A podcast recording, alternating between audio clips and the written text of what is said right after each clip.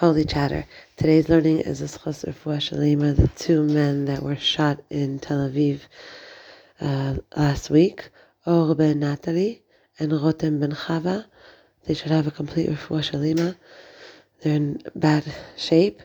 And I just wanted to tell everyone here that the man that we have been learning Lischus is Refuah Shalima, the father of the two boys that were killed in last week's and last month's terror attack Abraham Noach Chaim Ben Yehudit has woken up and is out of the hospital. Thank God.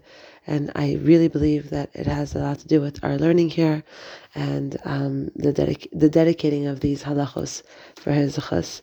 Hopefully, Bezrat Hashem, we, we have the schut to also have our hand in the refuah of the two men that were shot a few days ago. Okay, so today's halacha is like this. Are you allowed to believe a report that's supported by evidence that you've seen yourself? Okay, so the question is like this: You hear a negative report, you hear something negative about someone, and and it provides the perfect explanation for a situation that you yourself saw with your own eyes. Okay, are you allowed to believe what you're being told? Okay, you saw something with your own eyes that now this report that you're hearing, this negative report that you're hearing, totally, totally supports what you saw. Are you now allowed to believe it? So the example that they give is that lately you're noticing that your neighbor, who's normally very outgoing and speaks to you all the time, is no longer speaking to you, is when you guys wait outside for, for the school bus for your children, your neighbor makes no effort to say hello to you, good morning to you, nothing. Something is clearly changed. Okay. And then another day you bump into another neighbor and she tells you, by the way, I want to tell you about the neighbor that's not talking to you that she's decided that people in our neighborhood are very snobby and she wants to move out and she's done. Okay? Are you allowed to now say, oh, now I get why she wasn't talking to me because she thinks that everyone in the neighborhood is snobby and she wants to move out. And so she's offended. Are you allowed to now assume that the reason that she didn't speak to you while you guys were waiting for the bus now makes sense because of what you're hearing from this other neighbor? So the halacha is like this. It says, in the case of both Lashon Hara and Rechilut, you're allowed to accept as truth a report that's backed up by conclusive circumstantial evidence. Okay? That means that if you have to believe something, if it comes, if there's evidence, like we've said many times before, you have to look for evidence. You have to, you can't just believe something. You have to look for evidence that this is true. You have to do your research, right? So if you get the c- conclusive evidence that this is true, you're allowed to believe it.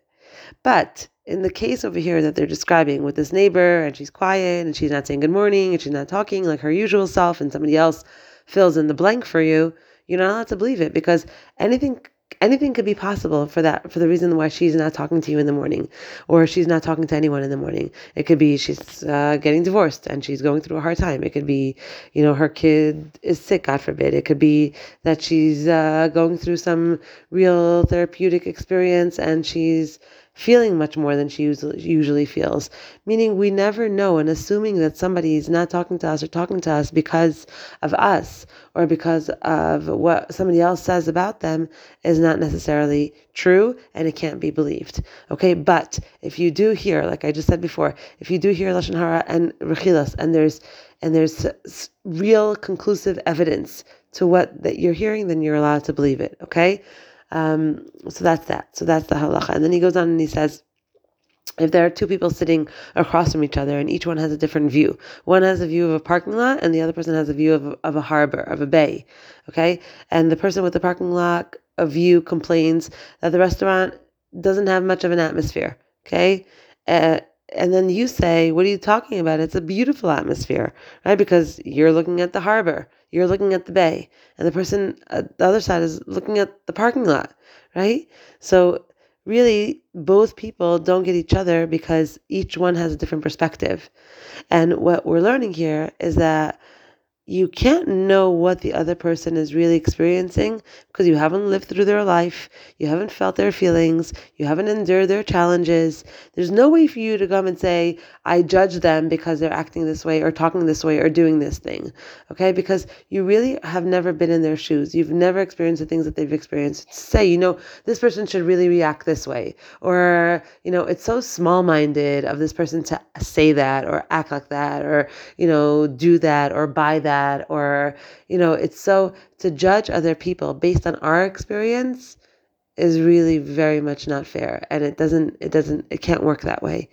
Because it doesn't mean that we need to put someone else you know it doesn't need it doesn't mean we need i'm sorry it doesn't mean we need to put someone else through psychoanalysis before we can have a conversation with them okay? It all it means is that take a moment just one moment to think about the possibility that they see things from a different perspective Okay? And we can go far in our effort to judge and speak favorably of others. And it's really, really helpful if we're able to see sometimes if we're just like just jumping off the cuff and saying, You really should talk this way, you really should say this, you really should shouldn't have done that. You really responding this way is just so terrible or so mean or so nasty or whatever it is every person has a different perspective in their life. Every person went through different things in their life. And if we just take a minute to think about where the other person's coming from in their response, in their way. And if we take a minute to think about where they're coming from, we can have a lot we can have a less judgmental approach. Okay, if we're triggered, it's much harder. You know, that's why we have to work on other midos and other things and learn Tomer Devora. I highly or suggest that everyone learn Tomer Devora. It helps very, very much with interpersonal relationships. But to just take a minute and say, where is this person coming from, from their experience, from their life, from their, from the things that they've gone through. Okay, and that is our learning for this evening. Thank you so much. And just uh, if you can spread the word that we're, le- we're learning here and that we're doing these halachos of Shemir it's a big zechus for anyone that's learning and for the people that we're learning for. And it just spreads peace and love in the world. And that's what we very much need more of in every single one of our lives and in the collective life of Klal Yisrael. Have a good night.